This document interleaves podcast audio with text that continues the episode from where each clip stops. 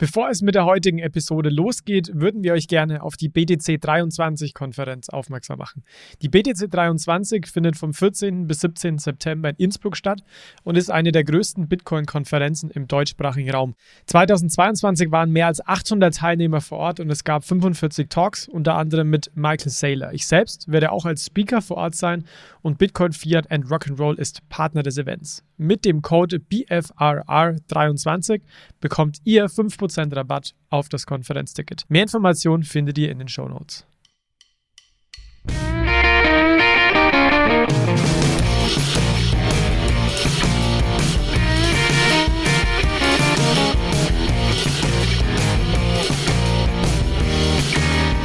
Hallo zusammen und herzlich willkommen zu einer neuen Episode von Bitcoin, Fiat und Rock'n'Roll. Mein Name ist Manuel und ich habe den Alex heute dabei und wir nehmen heute mal wieder eine Doppelfolge auf zu zweit. Hi Alex. Hi Manuel.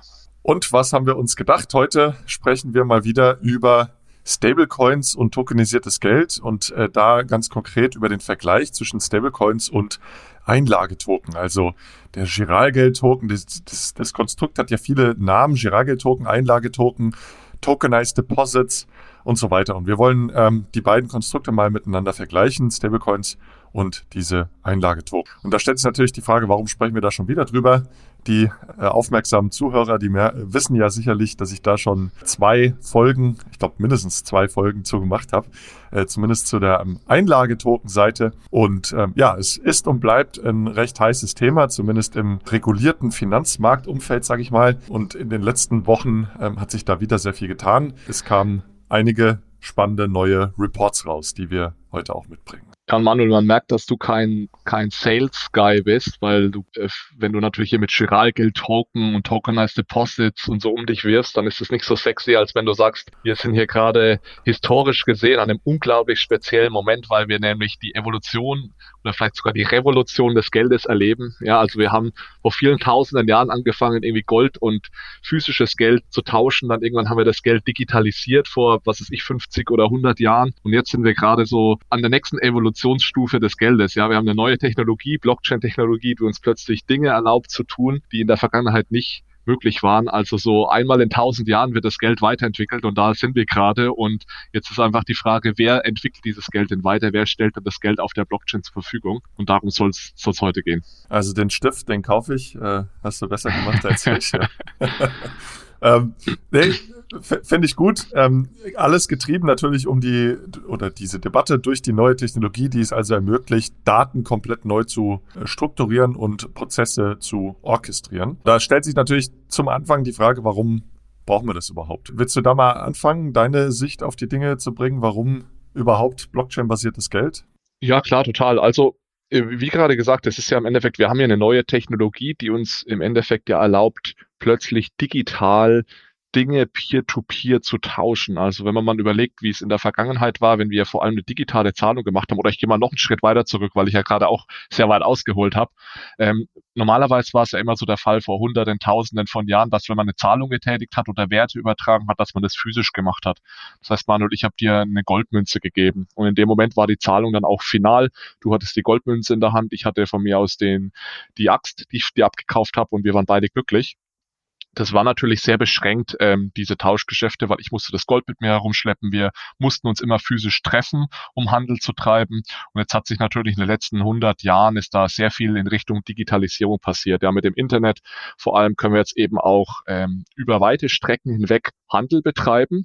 Und dadurch war es eben nötig, dann auch Zahlungen, Werte digital zu übertragen. Und das ist passiert, indem wir eben über Intermediäre dann diese Zahlungen ermöglicht haben. Und das ist, denke ich, für jeden heute völlig normal, aber es lohnt sich da, glaube ich, mal kurz hinter die Kulissen zu schauen. Wenn ich heute eine Zahlung tätige, dann funktioniert das nur deswegen, weil wir da eben mehrere Intermediäre haben und es sind da normalerweise Banken involviert und diese Banken führen Bücher und diese Bücher werden dann eben aktualisiert und dann ist es klar, Alex hat jetzt ein bisschen weniger auf seinem Konto, Manuel hat ein bisschen mehr und unsere Banken aktualisieren dann ihre Bücher.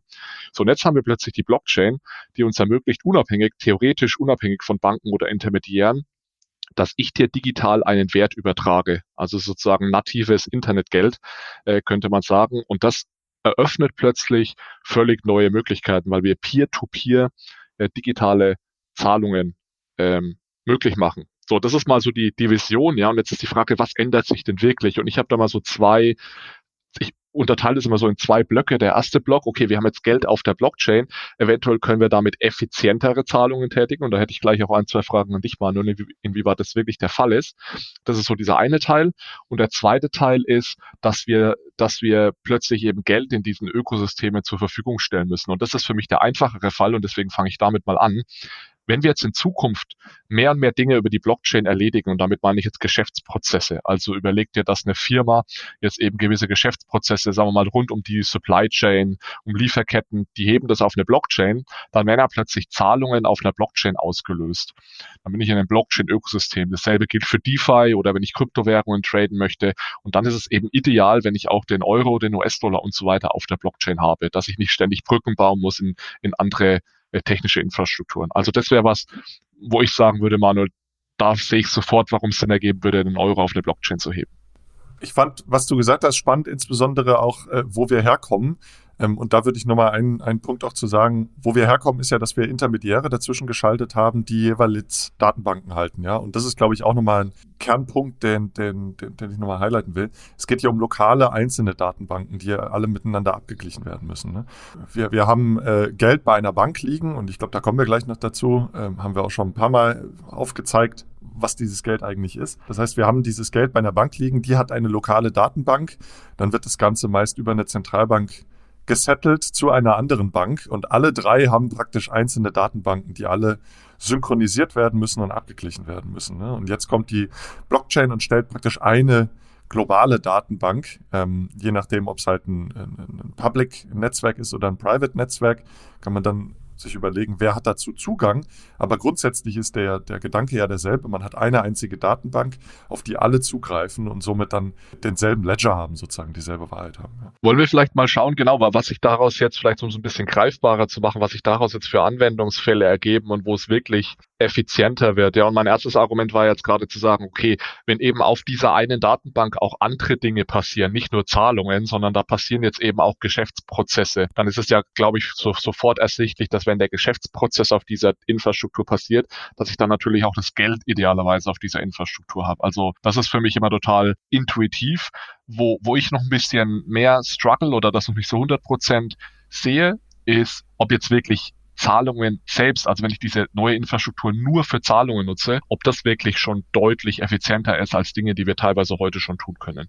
Also das was das, das programmierbare Geld wird es ja auch genannt oder die programmierbare Infrastruktur dann ausmacht auf einem verteilten äh, Ledger, auf einer verteilten Datenbank, ist ja das, also Smart, Geld wird dann durch einen Smart Contract dargestellt. Ja, also wir haben dann ein, ein Account Record Keeping System, wenn man es jetzt auf Englisch ausdrückt, also irgendwas, was Buch hält über die Bestände an Geld je äh, Kunde. Das liegt dann als kleines Computerprogramm auf einer Blockchain. Und dann können natürlich, wenn das auf derselben Blockchain liegt, andere Computerprogramme, äh, andere Smart Contracts dann mit diesem Smart Contract interagieren.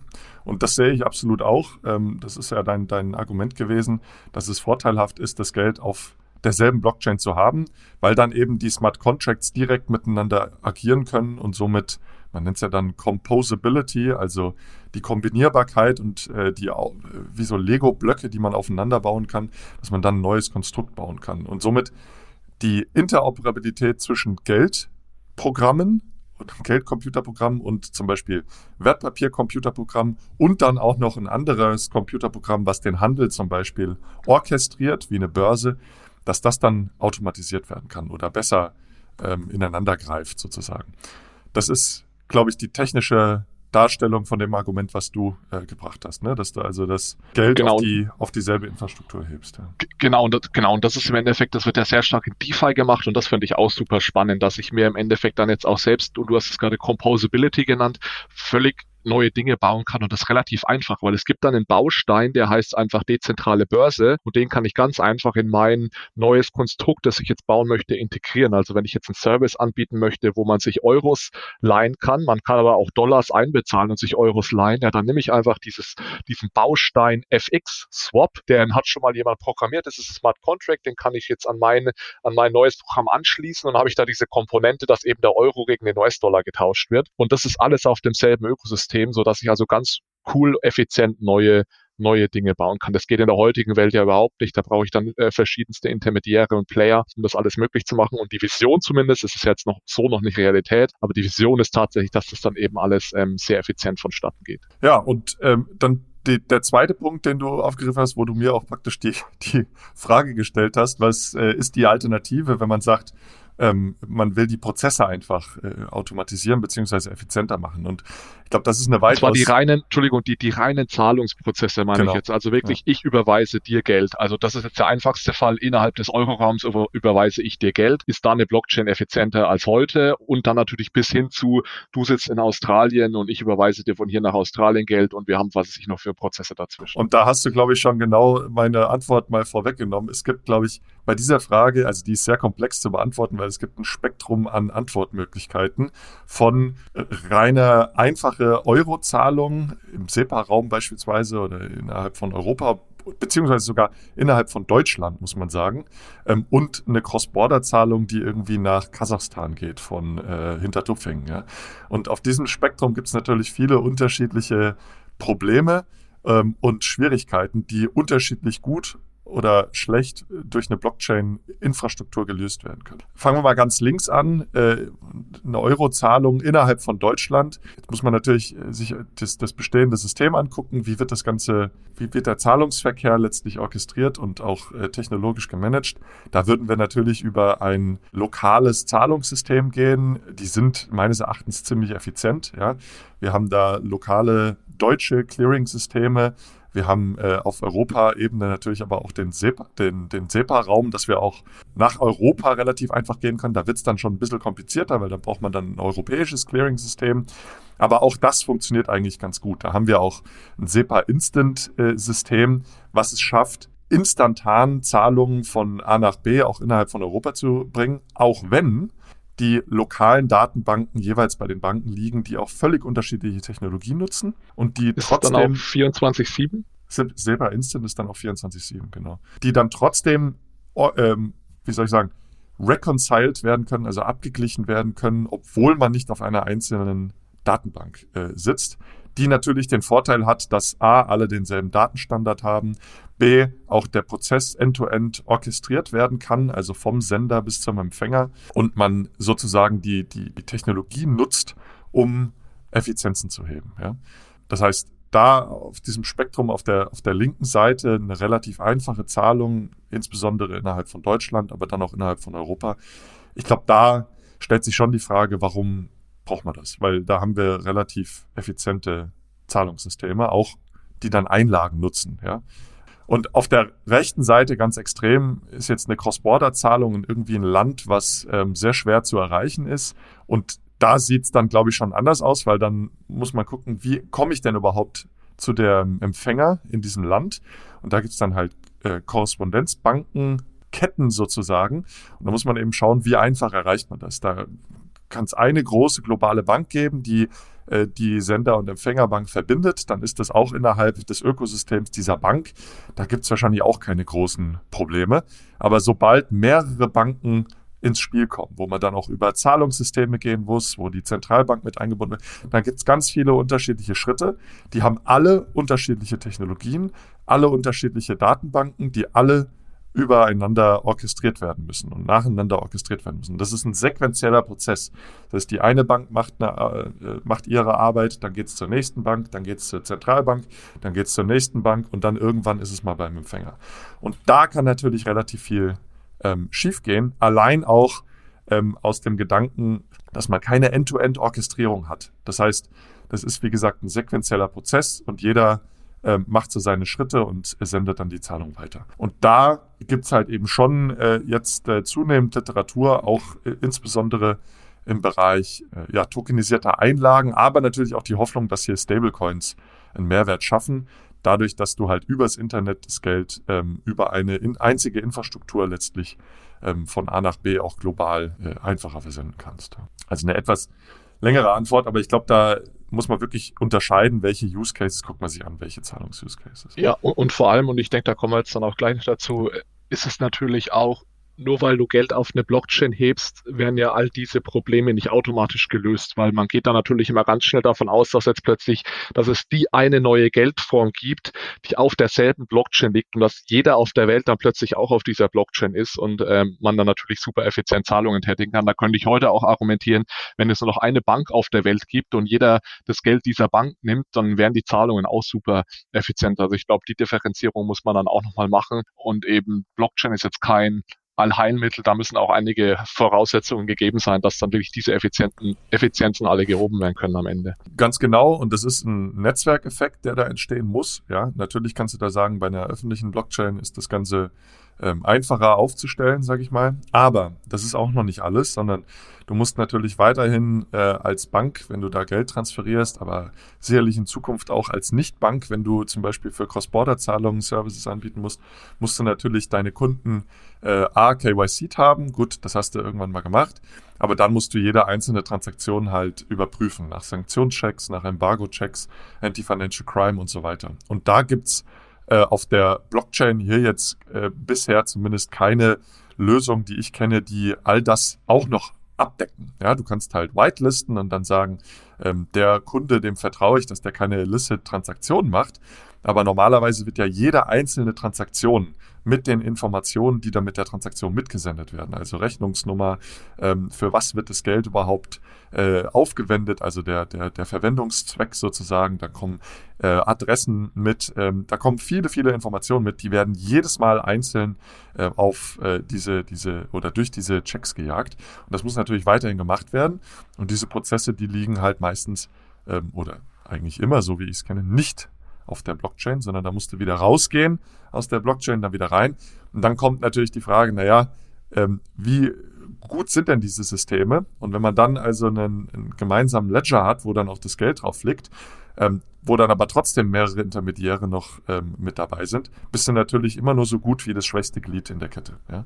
Das heißt, ähm, man, man kriegt hier natürlich trotzdem noch ein paar infrastrukturelle und technische äh, Probleme mit, die, die es heute auch schon gibt. Ja, und ich denke, das zeigt auch, dass wir ganz, ganz Anfang, äh, ganz, ganz am Anfang dieses Prozesses sind, dass eben der Euro in irgendeiner Art und Weise auf der Blockchain repräsentiert wird. Und deswegen reden wir heute jetzt auch dann drüber, welche Möglichkeiten gibt es eigentlich, den Euro auf eine Blockchain zu packen. Und da wollten wir uns ja vor allem zwei Möglichkeiten ansehen. Einmal den Stablecoin oder man kann es auch E-Geld-Token nennen und einmal eben das tokenisierte Buchgeld oder Commercial Bank Money Token oder Tokenized Deposits, tokenisierte Depositen, also das Geld, das heute die Bank bereits ausgibt, das ja auch auf der Blockchain landen kann. Und da gibt's, und da sieht man auch daran, dass es ein sehr dynamischer Bereich ist, sehr, sehr viel neue Reports, Paper, Literatur, äh, Research. Und dann lass uns doch vielleicht jetzt mal nach der etwas längeren Motivation, warum wir tokenisiertes Geld eigentlich brauchen, ähm, mal in Medias Res gehen und über diese beiden Geldformen reden. Ja, und ich glaube, also ich gebe dir recht, das war jetzt etwas länger. Hätte ich auch nicht erwartet, dass wir so lange doch ein bisschen äh, nochmal den, den Hintergrund geben. Aber es passt trotzdem, glaube ich, weil zumindest meine Sicht ist, dass Stablecoins meistens so den ersten Use Case, den du angesprochen hast, äh, bedienen. Also dass man das Geld wirklich dann auch auf der Blockchain bereitstellt, ähm, wo letztlich die Geschäfte darstellen namely Public Blockchains, ja. Und Einlagetoken häufig dann doch eher in die Richtung gehen, dass man sagt, man will die Prozesse der Zahlung irgendwie effizienter ähm, gestalten und das Ganze dann vielleicht auf einer, in einer eigenen Infrastruktur darzustellen, ja. Ähm, aber ja, ich gebe äh, gerne mal einen kurzen Überblick. Also ich habe äh, sechs Reports jetzt äh, gezählt, die für mich da in dem Bereich relevant waren. Im Februar kam äh, ein sehr spannender Report von Oliver Wyman und JP Morgan raus. Deposit Tokens heißt der und der ist aufbauend auf dem Project Guardian. Das ist ein Report äh, zu einem Projekt oder es ist ein Projekt, was 2022 stattgefunden hat. Der Report kam November raus. Auch ähm, ja, Oliver Wyman, JP Morgan, DBS, SBI und äh, die Monetary Authority of Singapore. Die haben sich Deposit Tokens angeguckt, also wirklich tokenisierte Einlagen, die auch ähm, ja, von Smart Contracts letztlich orchestriert werden können. Beide Reports sehr spannend, kann ich nur empfehlen. Dann kam im Februar eine Rede von Augustin Carstens raus, das ist der General Manager von der Bank für internationalen Zahlungsausgleich, zum Konzept eines Unified Ledgers. Das hat äh, auch äh, ja, dafür Aufsehen gesorgt. Dann kam im März ein äh, Report vom Schweizer Bankenverband raus, auch zu tokenisierten Einlagen, auch ganz spannend. Dann ein weiterer deutscher Kreditwirtschaftsreport zum Commercial Bank Money Token. Das haben wir schon ein paar Mal vorgestellt. Das wurde nochmal erweitert. Und dann kam jetzt kürzlich im April auch ein äh, Report von der Bank für internationalen Zahlungsausgleich eben zum Unterschied zwischen Stablecoins und Einlagetoken raus. Äh, der war auch äh, sehr gut, kann ich nur empfehlen, sieben Seiten. Und dann äh, zum Schluss noch ein äh, Report zum Thema Stablecoins, den fand ich auch ganz spannend, von Gordon Liao, das ist der Chief Economist von Circle, ähm, wo er nochmal Payment Stablecoins von Trading Stablecoins abgrenzt. Also all die ähm, Reports, die packen wir natürlich in die Show Notes. Ähm, ich kann die nur empfehlen, wenn ihr euch das interessiert, ähm, die sich mal anzuschauen. Und was wir uns jetzt überlegt haben, wir wollen mal die Kernaussagen der Papiere in so einem Vergleich äh, irgendwie zusammenfassen. Das ist jetzt nicht so, dass wir eins zu eins durch die Papiere gehen, sondern äh, wir haben so ein paar Themen mitgebracht ähm, und die diskutieren wir und da beziehen wir uns letztlich auch immer auf die Aussagen ähm, aus diesen Papieren. Und ähm, genau, dann, dann fangen wir doch da mal an. Also ich glaube, grundsätzlich, und äh, das haben wir jetzt noch nicht explizit gesagt, aber das kam äh, implizit sicherlich schon hervor, das sind Geldformen, die es jetzt äh, gibt. Einlagen gibt es natürlich schon lange. Stablecoins gibt es jetzt seit äh, Blockchain gibt, aber insbesondere durch die europäische Regulierung, du hast es ja auch schon gesagt, wir nennen Stablecoins äh, häufig ja auch E-Geld-Token, ja. Und da kann man natürlich sagen, na gut, E-Geld gibt es jetzt schon ein paar Jahre. Ähm, und E-Geld wie auch Einlagen sind eben privates Geld, äh, dadurch, dass sie Verbindlichkeiten von privaten Herausgebern sind. Entweder von Banken oder halt eben von Stablecoin-Emittenten oder E-Geld-Emittenten. Ja, also wir sprechen hier wirklich von Geld, was von, von privaten Institutionen als ähm, Verbindlichkeit herausgegeben wird. Und das ist auch das Geld, das wir heute kennen als digitales Geld. Ich meine, die allermeisten merken das sicherlich nicht, ob sie jetzt mit E-Geld bezahlen oder Geld, das von Banken, also Buchgeld, in den allermeisten Fällen, wenn wir digital bezahlen, ist es normalerweise Buchgeld, aber wer früher PayPal genutzt hat, das war früher E-Geld zum Beispiel und es kommt, kommt sicherlich vor. Ich denke, dass die meisten der Zuhörerinnen und Zuhörer auch schon mal E-Geld genutzt haben, vielleicht ohne, ohne es zu merken. Ähm, was wichtig ist, ist, keine, es gibt kein digitales äh, Zentralbankgeld, das wir nutzen können. Also es ist im Endeffekt digitales Geld noch nicht. Digitales Geld ist immer privates Geld. Das heißt, wir stellen es jetzt zwar so als etwas Besonderes hervor, aber im Endeffekt geht es jetzt um digitales Geld, wie es jeder kennt. Und es geht darum, dieses digitale Geld äh, eben jetzt auf eine Blockchain zu bringen. Welche Möglichkeiten gibt es da? Dann ähm, Regulierung habe ich schon mal angesprochen. Nochmal vorweg. Wir haben eben diese Mika-Regulierung in Europa, die letztlich Stablecoins reguliert. Stablecoin ist eigentlich ja nur ein Überbegriff, eine leere Hülle, wenn du mich fragst, weil es kann alles Mögliche sein. Äh, man könnte auch sogar sagen, Bankengeld könnten Stablecoin sein. Aber ja, in, äh, in Europa ist es eben reguliert als E-Geld-Token. Äh, heißt also, die E-Geld-Richtlinie wird ähm, äh, gelten und darüber hinaus wird dann in Mika noch ein paar, werden noch ein paar weitere Anforderungen definiert. Ja? Und das ist sicherlich weltweit die erste vorhandene und sehr umfassende Regulierung. Ähm, für Stablecoins in Amerika gibt es das noch nicht und da herrscht ziemlich große Unklarheit gerade jetzt in den letzten Wochen nochmal, wie man diese Stablecoins überhaupt regulieren will. Ja, und in vielen dieser Paper war ja dann ganz oft so, da wurden ja auch Stablecoins und Tokenized Deposits oder Chiralgeld-Token verglichen und dann war ganz oft so, dass äh, die Kritik an den Stablecoins, dass sie nicht reguliert sind, dass sie von unregulierten Institutionen ausgegeben werden, was, denke ich, heute noch eine faire, ein faires, faires Argument ist, aber gerade in Europa ändert sich das jetzt und da ist es jetzt dann, äh, ich weiß jetzt nicht, wann genau dieser Podcast äh, rauskommt, aber plus minus ein paar Tage rund um diesen Podcast wird die Mika-Regulierung auch offiziell ratifiziert und dann in zwölf Monaten, gut zwölf Monaten, das heißt Mitte nächsten Jahres wird die dann auch in Kraft treten und dann haben wir in Europa ein regulatorisches Rahmenwerk, das ist ganz klar definiert, was ein Stablecoin ist. Dieses Wort Stablecoin kommt übrigens in Mika auch überhaupt nicht vor, kein einziges Mal sondern die reden da ganz explizit eben entweder von E-Money Token oder Asset, Asset Reference Token. Also das ist dann auch ganz klar definiert, was so ein Stable, Stablecoin ist. Und dann kann man also nicht mehr mit diesem Argument kommen, Stablecoins sind unreguliert und deswegen gefährlich, sondern das ist dann ganz klar die E-Geld-Regulierung, die da greift und die gibt es schon seit 15 oder 20 Jahren. Und das muss ich sagen, habe ich auch, jetzt äh, nehme ich nochmal eine Referenz zu einem Papier auf, in diesem BIS-Report zum Unterschied zwischen Stablecoins und Einlagetoken, das habe ich ein bisschen da vermisst, muss ich ganz ehrlich sagen, weil äh, man liest da schon raus, dass denen eigentlich das Konzept von einem Stablecoin nicht so gefällt.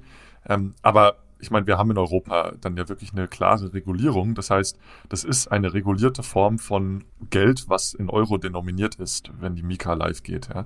Da ist nichts mehr unreguliert. Das kann man auch mögen oder nicht mögen, aber das spielt eigentlich keine Rolle, weil es ist eine regulierte Form von Geld in Zukunft. Ich habe das, ich habe das ehrlich gesagt in fast allen äh, dieser Papiere vermisst. Auch in dem JP Morgan Papier wird einmal Mika erwähnt, so am Rande, und dann wird aber oft das Argument gebracht, ist eben nicht reguliert Stablecoins. In diesem Papier des Schweizer Bankenverbandes ist auch eine Tabelle, die nennen das zwar Stablecoins heute äh, und sagen halt dann völlig unreguliert, ja, aber dass Stablecoins in wenigen Monaten äh, dann reguliert sind, das erwähnen die, erwähnen sie auch nicht. Von daher wird da, glaube ich, teilweise doch etwas unfair mit den, mit den Stablecoins äh, umgegangen, aber ich denke, das wird sich dann jetzt in den nächsten ein, zwei Jahren auch geben. Genau, aber vielleicht auch nochmal ein äh, Ding vorweg, wenn wir hier von Stablecoins reden, zumindest ich meine da eigentlich immer E-Geld-Token, ja, weil das ist die äh, Variante, die wir halt jetzt als reguliertes Geld äh, kennen und sehen. Wenn wir jetzt nach Amerika gucken, wie gesagt, gibt es da halt noch große Unklarheit, aber wenn ich von Stablecoin spreche, meine ich eigentlich den Egel. Ja, ja, und, und anders, anders wird es ja auch in Europa gar nicht möglich sein. Also du bist dann eigentlich ein Egel-Token, weil wenn du keiner bist, das geht natürlich auch, dann bist du unreguliert, aber dann darf dich zum Beispiel eine Börse, die ja auch dann reguliert sein muss unter Mika, also so jemand wie Coinbase, die müssen als Crypto Asset Service Provider reguliert sein unter Mika, die dürfen dich dann gar nicht listen, wenn du kein äh, regulierter Token bist. Also jeder, der es in Europa zumindest ernst meint, muss unter Mika oder zumindest der E-Geld-Direktive in irgendeiner Art und Weise äh, reguliert sein in Zukunft. Dann, was ist dieser Token? Ich habe es eingangs schon gewagt, das ist eine Verbindlichkeit von diesen privaten Herausgebern, also von der Bank oder vom E-Geld-Institut.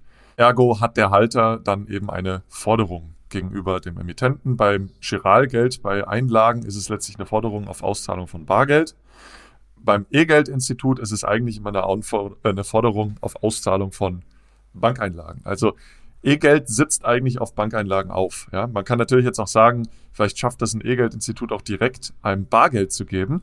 Aber im Grunde genommen gibt es da schon so eine Kaskade. Wir haben unten Bargeld, dann kommen Bankeinlagen und dann setzt sich da noch E-Geld sozusagen drauf. Ja. Wo, wobei man aufpassen muss, das heißt jetzt nicht, dass E-Geld mit, mit Bankeinlagen besichert ist zu 100 Prozent, äh, sondern das ist dann zur Not auch nochmal sicherer. Ich weiß nicht, ob wir da jetzt schon drauf eingehen wollen, weil das ist natürlich ein ganz zentraler Punkt, äh, wie dieses Geld eigentlich besichert ist und was es eigentlich ist. Du bist der, der Moderator heute, Manuel. Ich will jetzt nicht dein Konzept zerstören. Ist sogar das, der nächste Punkt im, im, in, der, in der Liste, ja. Okay, also. sehr gut. Dann, dann ich, ich sag mal zwei Sätze dazu und dann kannst du, kannst du ja gerne ergänzen. Ich denke, das ist auch ganz wichtig, um zu verstehen, weil meinen vielen Leuten ist es vielleicht jetzt nicht so hundertprozentig klar, was ist jetzt eigentlich der Unterschied zwischen E-Geld und dann dem Buchgeld bei Banken. Und der ganz zentrale Punkt ist, also Banken und um Buchgeld ausgeben zu können, muss ich erstmal eine Bank sein. Das heißt, ich muss auch eine Banklizenz, die ist extrem hart zu bekommen. Und dann darf ich eben diese Geldform Buchgeld ausgeben ausgeben und dieses Geld ist jetzt ist natürlich gedeckt mit Dingen, die ich in meiner Bilanz halte, auf meiner Asset-Seite als Bank. Das sind jetzt aber nicht immer super sichere Assets. Das heißt, erstens habe ich da kein Bargeld im Safe, zweitens habe ich da kein Gold im Safe und drittens auch nicht mal Staatsanleihen irgendwo liegen, sondern ich besichere das eben mit einem, mit, mit einem mit einer Range an Dingen. Da gehören Kredite dazu, die ich vergebe, äh, vielleicht auch Unternehmensanleihen, die ich dann halte als Bank und so weiter und so fort. Und das ist Buchgeld, wie wir es heute nutzen, wie wir es heute kennen. Und genau deswegen gibt es eben, kann es eben auch so Dinge geben wie Bankruns, ja, weil da eben nicht unbedingt das Bargeld irgendwo liegt, das ich dann rausholen kann, wenn jemand sein Geld abheben will von der Bank. E-Geld ist ein bisschen anders. Ähm, und in dieser E-Geld-Direktive steht auch ganz klar, dass wenn ich E-Geld ausgeben möchte, brauche ich erstmal keine Banklizenz. Das ist schon mal einfacher. Ähm, ich brauche da nur eine E-Geld-Lizenz, die ist leichter zu bekommen als eine Banklizenz.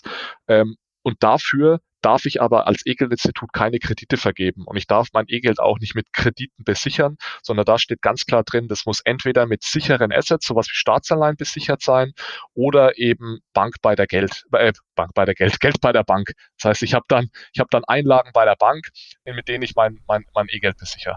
Würde ich 100% zustimmen. Ähm, und ich blicke da noch aus einem anderen Blickwinkel drauf. Mal gucken, was du dazu sagst. Ich glaube, wir hatten das auch in der Vergangenheit schon mal besprochen. Aber es ist ja so, wie du schon gesagt hast, Banken, decken ihre Verbindlichkeiten, die sie ausgeben, also das Geld, was wir als Geld nutzen oder die Einlagen, die wir als Geld nutzen, durch ganz unterschiedliche Assets. Decken kann man sagen oder investieren, ja. Ähm, und zum Teil halt sehr illiquide Assets. Und äh, der Vorteil, den Banken dann haben, um eben in einer Situation, wo viele Menschen ihre Einlagen abheben wollen. Den Vorteil, den sie da haben, ist, sie haben die Zentralbank als sogenannter Lender of Last Resort, der dann also in einem Situation eines Bankruns auch Liquidität bereitstellen kann. Also Liquidität für Banken ist immer Zentralbankgeld, und zwar das digitale Zentralbankgeld, die sogenannten Zentralbankreserven. Und die bekommen die in solchen Situationen ähm, dann doch relativ einfach. Da gibt es dann auch solche sogenannte Emergency Liquidity Assistance äh, Kredite, wenn es richtig schlimm wird, ja. Aber es gibt auch unterschiedliche Fazilitäten, äh, das Discount Window, äh, die Standing Repo Facility, wo also Banken Anleihen oder auch andere Assets, die sie halten, bei der Zentralbank äh, einlösen können und dafür ähm, Liquidität bekommen. Diesen Vorteil, den haben E-Geld-Institute so nicht, wenn sie nicht ein Konto bei der Zentralbank haben. Und da, so blicke ich halt auch nochmal auf die, den, den Unterschied. Wie wird dann aber sichergestellt, dass E-Geld-Institute auch einen Bankrun überleben können? Naja, sie müssen halt in sehr liquide Assets ähm, investiert sein und auch in kurzläufige Assets, die also kaum Preisschwankungsrisiko haben. Und das wird also eben die, über die Duration gemessen. Mit einer niedrigen Duration bedeutet also, dass ähm, wenn Zinsschwankungen auftreten, der Preis nicht groß schwankt. Und somit dürfen Sie also nur in sehr stabile, vom Preis äh, her stabile äh, Assets investieren und die Sie auch im, Zwe im, im Zweifel oder in der Situation eines Bankruns sehr einfach liquidieren können, um somit also Bankeinlagen zu bekommen, um dann also eben den Halter auszahlen zu können. Es ist keine theoretische Diskussion, die wir hier führen, sondern genau das ist in den letzten Wochen und Monaten äh, in den USA passiert. Also die Silicon Valley Bank und, äh, und, und einige andere Banken, die da in Schieflage geraten sind, die nutzen genau diese Länder of, oder haben diese Länder of Last Resort Funktion der Fed genutzt. Also die Fed hat ein neues Programm, also hat sowieso ein, ein sogenanntes Discount Window, das ist so ein Emergency Liquidity Programm und jetzt gibt's noch dieses Bank Term Funding Programm. Das ist genau so ein Programm, wo ich als Bank, wenn plötzlich alle gleichzeitig ihre Einlagen abziehen wollen, zur Zentralbank gehen kann und sagen, ich brauche Liquidität, weil ich habe hier das Geld meiner Einleger in zehnjährige Staatsanleihen investiert, da komme ich jetzt nicht so leicht dran, ohne dass ich Verluste eventuell realisieren muss. Bitte gib du mir doch mal Liquidität. Und wie du sagst, ein E-Geld-Institut hat genau diese Möglichkeiten eben nicht und deswegen muss ich als E-Geld-Institut zwangsläufig in ganz, ganz sichere, kurzlaufende Assets investieren, damit ich auch, wenn jeder gleichzeitig sein Geld zurückhaben will, dieses Geld ausbezahlen kann. Genau, und sehr liquide, die du halt im Zweifel auch sehr schnell und einfach verkaufen kannst, ja. Und das sind halt vor allem kurzläufige ähm, Staatsanleihen. Ja. Jetzt können wir auch den Sprung noch wagen. Ich habe es auch nochmal mit aufgenommen. Wie wird sowas überhaupt reguliert? Und du hast ja auch gerade die, ähm, also die, die, die Qualität des Geldes, aber auch die, die Liquidität, die vorgehalten werden muss. Du hast ja gerade auch die Probleme in Amerika angesprochen. Ähm, da gibt es so eine Kennzahl, die heißt Liquidity Coverage Ratio. Und das würde ich nochmal mit aufnehmen, weil auch Circle in ihrem Report diese Kennzahl mit aufgenommen hat und also argumentiert hat, dass Stablecoins letztlich sehr viel also insbesondere E-Geld-Token, ja, weil sich, äh, wenn man mal ehrlich ist, USDC mit, äh, sorry, Circle mit USDC an dieser E-Geld-Richtlinie fast schon orientiert, könnte man sagen. Ja, es macht ja auch Sinn, in äh, sichere äh, Assets zu investieren. Und Circle argumentiert hier, dass die Qualität von ihrem Stablecoin also sehr viel besser ist als die Qualität von Einlagen und bezieht sich da auf diese Liquidity Coverage Ratio. Ja? Und was ist die? Äh, man sagt also, das ist ein einfacher Quotient. Man hat äh, die High Quality Liquid Assets, die also eine Bank oder ein Institut hält. Also das sind hochliquide, sehr sichere äh, Papiere oder Assets. Und die teilt man durch die erwarteten Nettoabflüsse von Einlagen über die nächsten 30 Tage. Ja? Das heißt also, Abflüsse minus Zuflüsse, das ist der Nettoabfluss. Ähm, und was erwartet man da über die nächsten 30 Tage? Und das ist also eine, eine Kennzahl, die müssen beide ja. erfüllen. Ja.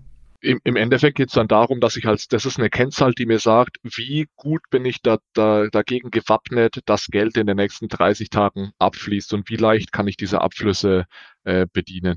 Das ist im Endeffekt diese Kennzahl.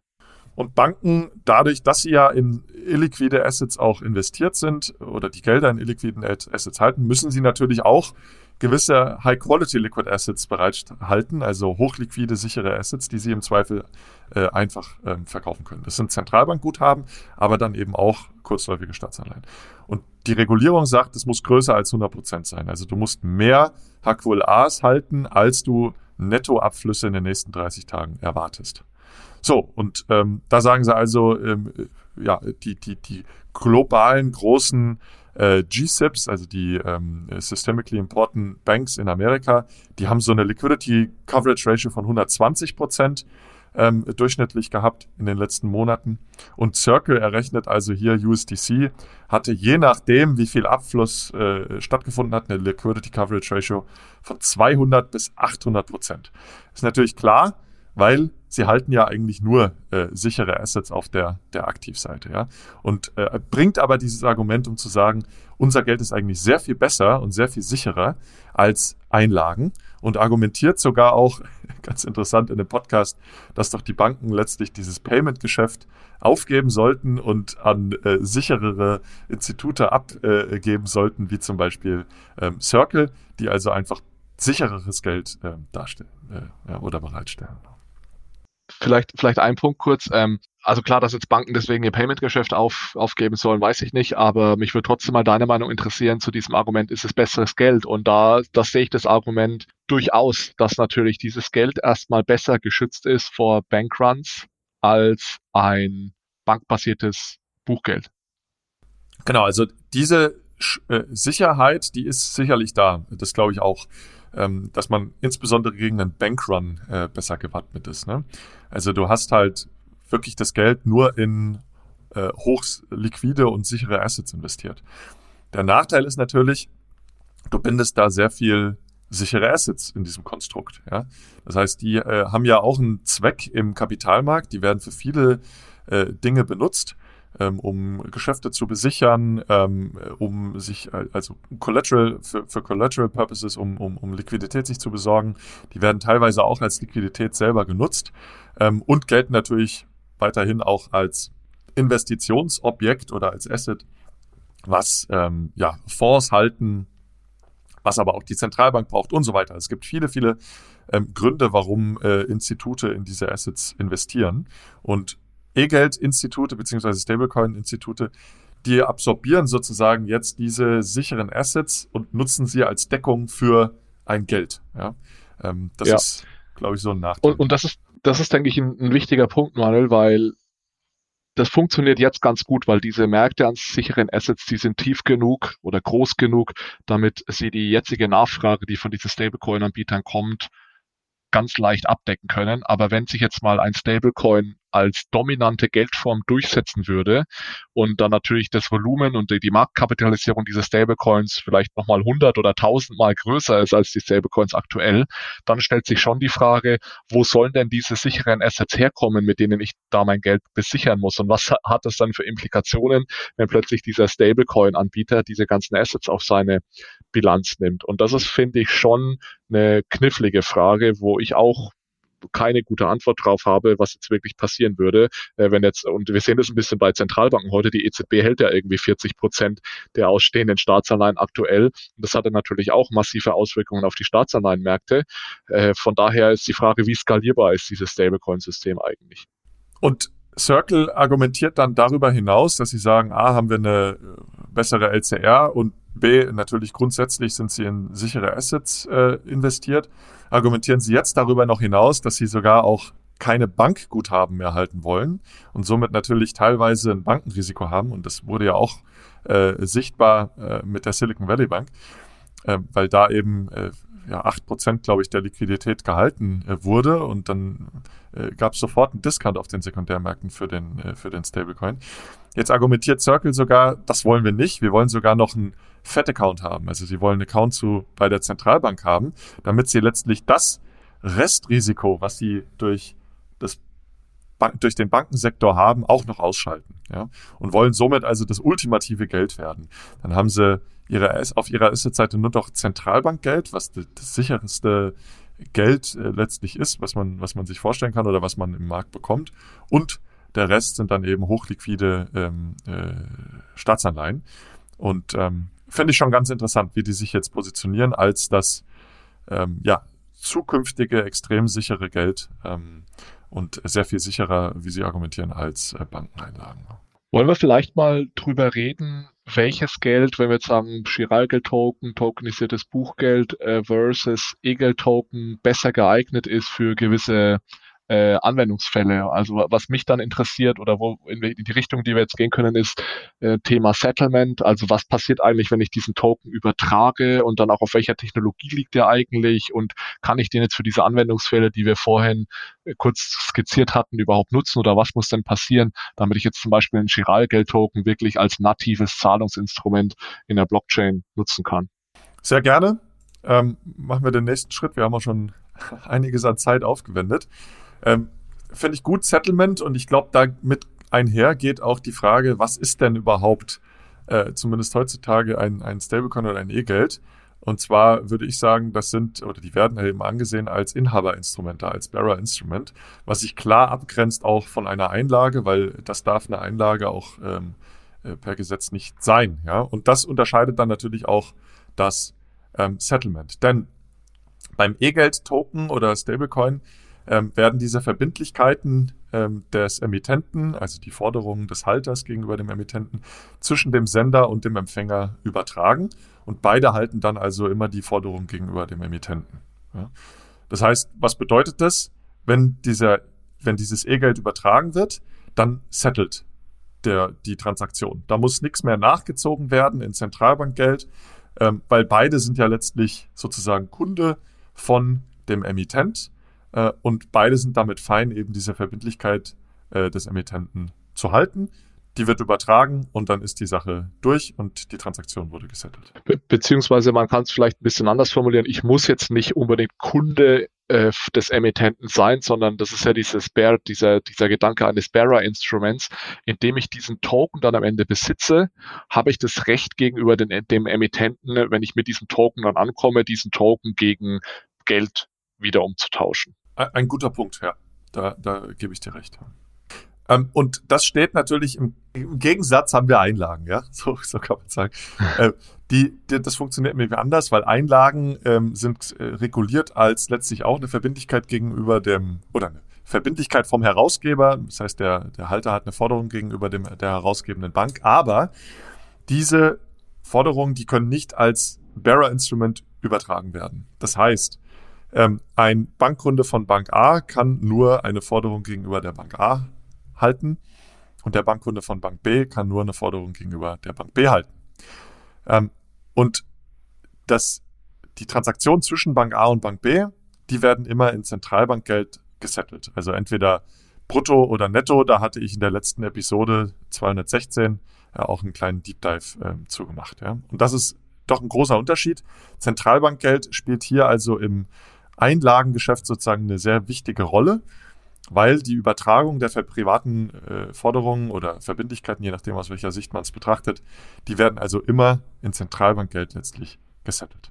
Und das ist für mich ein sehr, sehr, sehr zentraler Punkt, Manuel, auch jetzt im Unterschied zwischen E-Geld-Token und Chiralgeld-Token. Und das ist der, Haupt, der Hauptgrund, warum ich gegenüber Chiralgeld-Token aktuell eher skeptisch eingestellt bin, weil Chiralgeld-Token eben nicht einfach heißt, dass jetzt jede Bank einen Token auf der Blockchain ausgibt und wir jetzt plötzlich dann einen einzigen Chiralgeld-Euro haben, wie es heute ist, sondern wenn das jetzt jede Bank machen würde, dann hätten wir am Ende in Europa 30, 40, 50 verschiedene Banktoken. Dann gibt es eben den Commerzbank-Token, den BNP Paribas-Token, den Santander-Token.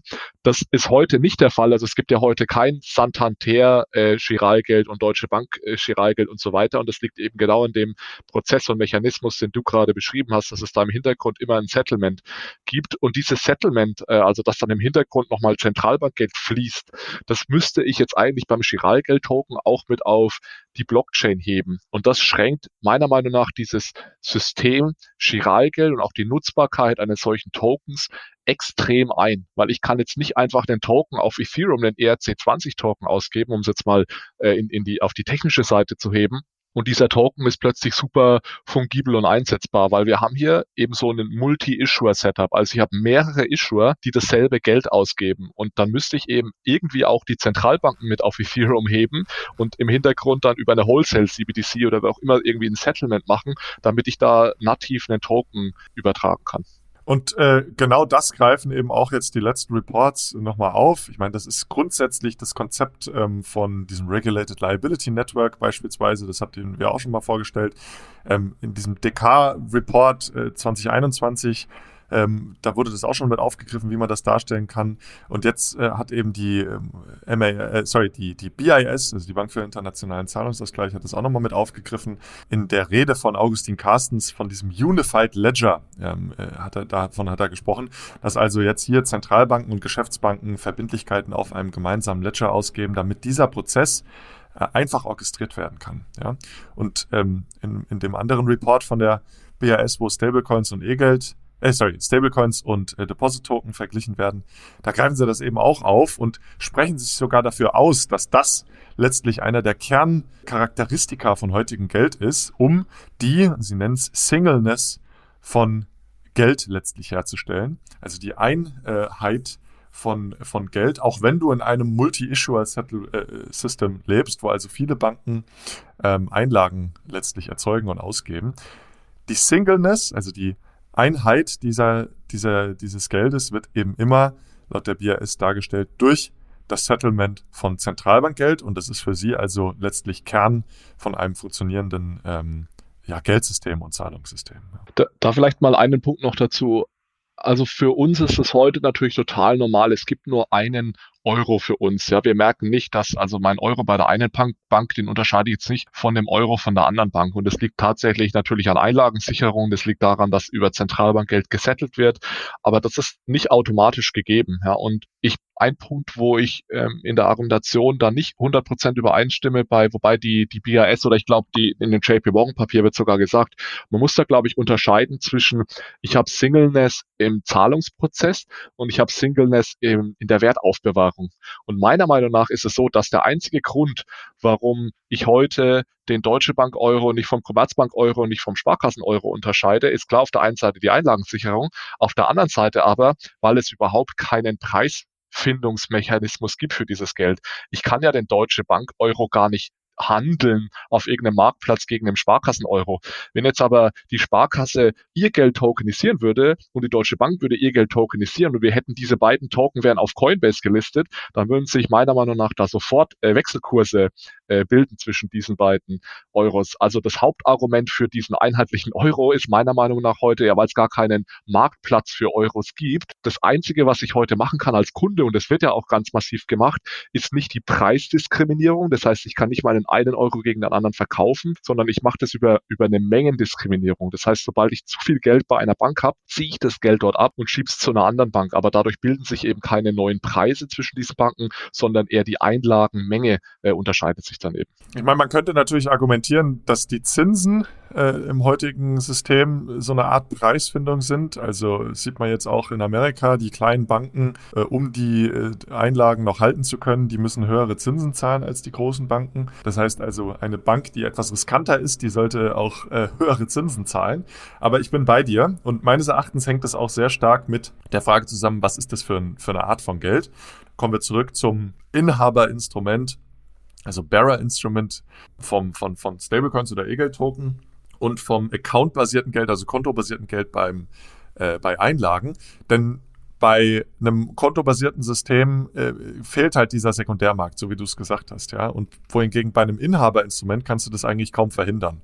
Weil du kannst natürlich, wenn du, wenn du selber darüber verfügen kannst und auch selber ähm, diese, dieser Token letztlich halten kannst, kannst du natürlich damit machen, was du willst. Und dann wird sich sicherlich auch ein Markt ergeben, wo dann also Stablecoin A und Stablecoin B äh, gegeneinander gehandelt werden. Und genau das sehen wir ja auch im Markt. Ne? Also es gibt Wechselkurse auf Börsen, aber es gibt da auch so ähm, Liquiditätspools äh, auf dezentralen Börsen, ähm, wo du dann auch eben schauen kannst, okay, in dem Pool sind drei unterschiedliche Stablecoins und äh, je nachdem, welchen Anteil diese Stablecoins haben, kannst du dann natürlich sehen, ähm, äh, ja, welche Stablecoins gerade verkauft werden und welche eher gekauft ähm, werden. Genau, jetzt haben wir ja auch damals, haben ja wir beide auch bei einem äh, Papier der deutschen Kreditwirtschaft mitgewirkt und haben uns genau über dieses Problem Gedanken gemacht, wie kann man das denn auch bei dem Buchgeld, also bei den Einlagen jetzt schaffen, dass man nicht ständig diesen Settlement-Prozess da am Ende braucht, weil dadurch machst du dieses Geld meiner Meinung nach eigentlich unnutzbar für offene, public, permissionless Blockchain. So, das wird auf jeden Fall extrem schwierig, das da einzubinden. Und da hatten wir ja verschiedenste, hatten ja drei, drei Konzepte mal vorgestellt. Die wurden jetzt ja unter anderem auch wieder vom Schweizer Bankenverband äh, aufgegriffen. Also, dass man zum Beispiel sagt, ich besichere dieses Geld einfach. Also jede Bank, das wäre dann tatsächlich, dass Banken so eine Art Stablecoin ausgeben. Jede Bank gibt einen, gibt einen äh, Token aus, den sie zu 100 Prozent mit Zentralbankgeld besichert. Dann habe ich im Endeffekt einen sehr, sehr sicheren Stablecoin. Und dann ist es nämlich egal, von welcher Bank dieser Token kommt, weil er ist ja zu 100 Prozent mit Zentralbankgeld gesichert. Das wird auch indirekte oder synthetische CBDC genannt teilweise. Ähm, das ist ein Vorta äh, Vorschlag. Das war immer mein Favorite, kann ich sagen. Dafür habe ich auch hart gekämpft im Bankenverband. Aber weder Zentralbanken finden das sonderlich toll, noch Banken finden das sonderlich toll. Das liest man auch in diesen Reports, äh, weil sie dann natürlich keine Kreditgeldschöpfung mehr mehr machen können. Aber das war ein Vorschlag. Der, der zweite Vorschlag, äh, den jetzt die Schweizer scheinbar bevorzugen, ist, dass einfach Banken so eine Art Konsortium bilden. Und ich denke da immer so ein bisschen an Libra oder Diem, dass sich also alle Banken zusammentun, eine neue Entität gründen, ein SPV, und dass dieses SPV dann einfach äh, Tokens ausgibt, gemeinsam. Und dann habe ich nämlich dieses Multi-Issuer-Problem nicht mehr, äh, sondern habe halt dann diesen Single, Single-Issuer.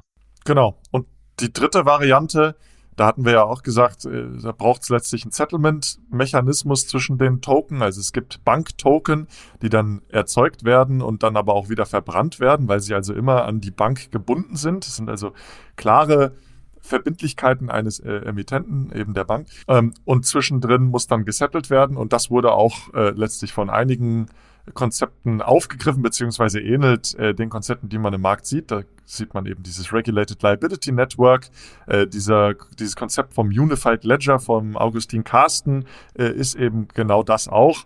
Ähm, und das äh, ja, deutsche Kreditwirtschaftspapier, dieses Konzept, was jetzt auch nochmal überarbeitet wurde und rauskam äh, kürzlich, äh, das basiert da letztlich auch drauf. Die Frage ist dann halt einfach nur, settelst du brutto oder netto?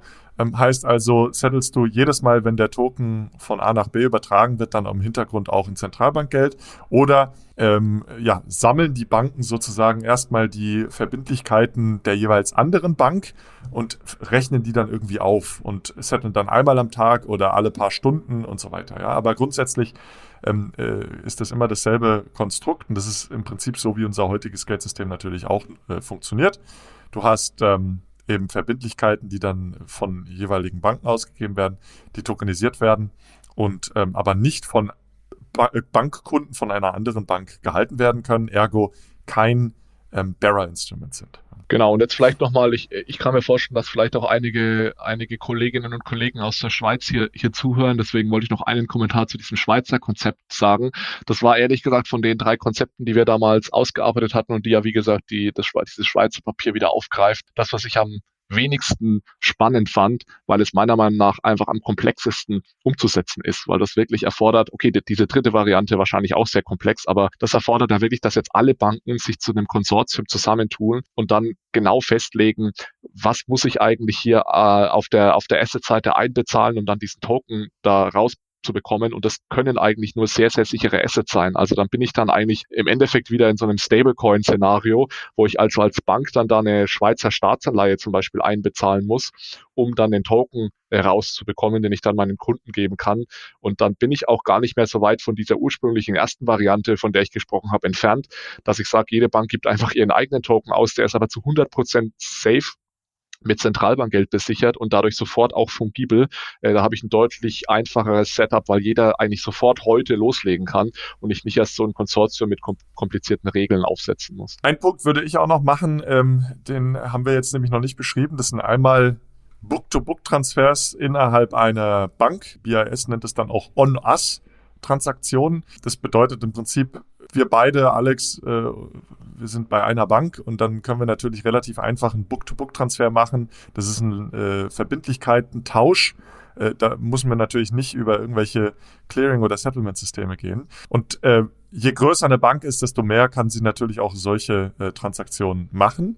Und der zweite Punkt, den ich auch noch mitbringen will, ist äh, das Thema Korrespondenzbankgeschäft, denn äh, das ist sicherlich heutzutage im Cross-Border-Geschäft ähm, die Art und Weise, wie Geld eben bewegt wird. Da sind ähm, auch, äh, da spielen große Banken und äh, globale Banken auch eine sehr, sehr große Rolle, die dann also einen großen ähm, äh, Teil der Zahlung letztlich auch als Book-to-Book-Transfer darstellen können. Ja, das heißt, man muss nicht immer über Clearing- und Settlement-Systeme gehen, wenn man eine große Bank hat und insbesondere auch einen globalen Reach hat und unter anderem eben auch andere Banken bankt. Ja?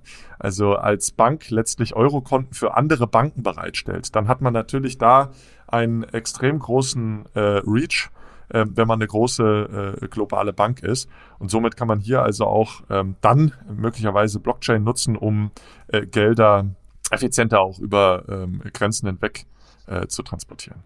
Ja, das war dieses äh, Beispiel, das ich vorhin gebracht habe. Wenn wir nur noch eine Bank haben auf der Welt, dann ist natürlich auch alles äh, super effizient. Und gerade jemand wie JP Morgan, ja, mit ihrem JP Morgan Coin, die gehen natürlich in, oder die nutzen natürlich ein Stück weit ihren globalen Reach und ihre Größe, ja, als größte Bank der Welt, um dann natürlich ihren Kunden genau solche Dinge unter ihrem eigenen Dach zu ermöglichen.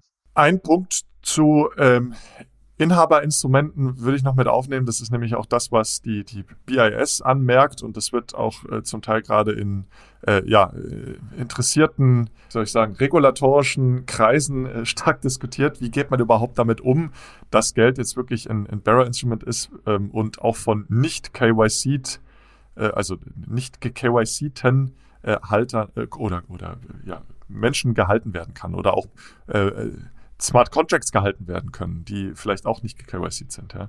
Und das ist natürlich möglich mit einem Bearer Instrument. Und da ähm, äh, lässt sich eben die Bank für internationalen Zahlungsausgleich auch ein bisschen drüber aus und sagt, das ist durchaus ein Problem. Und, äh, da bin ich mal gespannt, wie das weitergeht und wie das auch zukünftig reguliert wird. Ja, du hast es auch schon gesagt, der Halter eines Stablecoins oder eines E-Geld-Tokens, der muss nicht unbedingt Kunde von einem Herausgeber sein, sondern ähm, der Herausgeber muss diesen Halter kennen, wenn der Halter dann zum Herausgeber kommt und sagt, gib mir mal Bankeinlagen dafür. Ja, dann muss er in KYC. Aber im Grunde genommen immer dann, wenn die äh, Stablecoins und, oder E-Geld-Token zum Beispiel auch zwischen self-hosted Wallets übertragen werden, ähm, da muss kein KYC gemacht werden, zumindest aktuell. Ja, genau. Und um das nochmal ganz plastisch zu machen, ähm, ich kann ja heute, du kannst mir heute einfach einen USDC Stablecoin schicken, äh, den du in deiner privaten Wallet hast, den kannst du mir zu meiner privaten Wallet schicken und ich muss da nicht vorher zu Circle gehen und sagen, hier, ich bin Alex und muss mich hier irgendwie anmelden und Kunde werden. Und was du jetzt im Endeffekt gerade gesagt hast, ist, dass die Bank für zum Zahlungsausgleich genau das kritisiert und sagt, eventuell ist es in Zukunft nötig. Das wäre natürlich eine absolute Katastrophe für ganz viele Anwendungsfälle im DeFi-Ökosystem, wenn dann plötzlich alle Tokenhalter gewitelistet oder ge-KYC'd sein müssten. Da würden ganz viele dieser Anwendungsfälle plötzlich nicht mehr möglich sein. Und ich hoffe ehrlich gesagt, dass wir das irgendwie anders hinbekommen. Aktuell hast du ja auch gesagt, ist es nicht so im E-Geld. Und auch mein aktuelles Verständnis der Mika-Regulierung ist, dass du den Token eigentlich erstmal einfach übertragen darfst. Das heißt, ich darf dir den Mika-regulierten E-Geld-Token auch einfach auf deine private Wallet schicken. Du hast aber dann das Recht natürlich zum Emittenten zurückzugehen am Ende und diesen Token wieder umzutauschen. Und in dem Moment, wo du dann auf den Emittenten zugehst, dann muss der Emittent nachfragen, wer bist du eigentlich, woher hast du das Geld? Und bevor ich dir jetzt äh, dafür äh, Bank, Banken-Euros zurückgebe für deine Token, muss ich erstmal äh, dich, dich äh, KYC. Ja, und, und ähm, das haben äh, zum Beispiel auch JP Morgan und ein paar andere Banken mal mit aufgegriffen, weil sie eben auch sich angeguckt haben, können wir denn die Einlagen auch in Richtung eines Bearer Instruments bringen, also ein Inhaberinstrument. Die nennen das dann auch Deposit Token und grenzen das auch von ihrem Blockchain-based Accounts, äh, was jetzt JP Morgan Coin letztlich ist, äh, auch ab und sagen aber auch, wir müssen als Bank auf jeden Fall jeden KYC, ähm, äh, der, der dieses Geld hält und haben das Ganze dann mit so ähm, äh, ja, äh, verifiable Credentials äh, verbunden. Das heißt, es ist eine digitale Identität, die da auch noch ähm, mit verwendet werden äh, oder mit verwendet wurde, damit also jeder Halter letztlich ähm, KYC ist und sie auch sicherstellen können, dass sie wissen, wer ihr Geld hält. Da ist meines Erachtens noch offen, glauben Sie, dass auch nicht-Kunden, die von jemand anderem KYC'd wurden, diese Token dann halten können.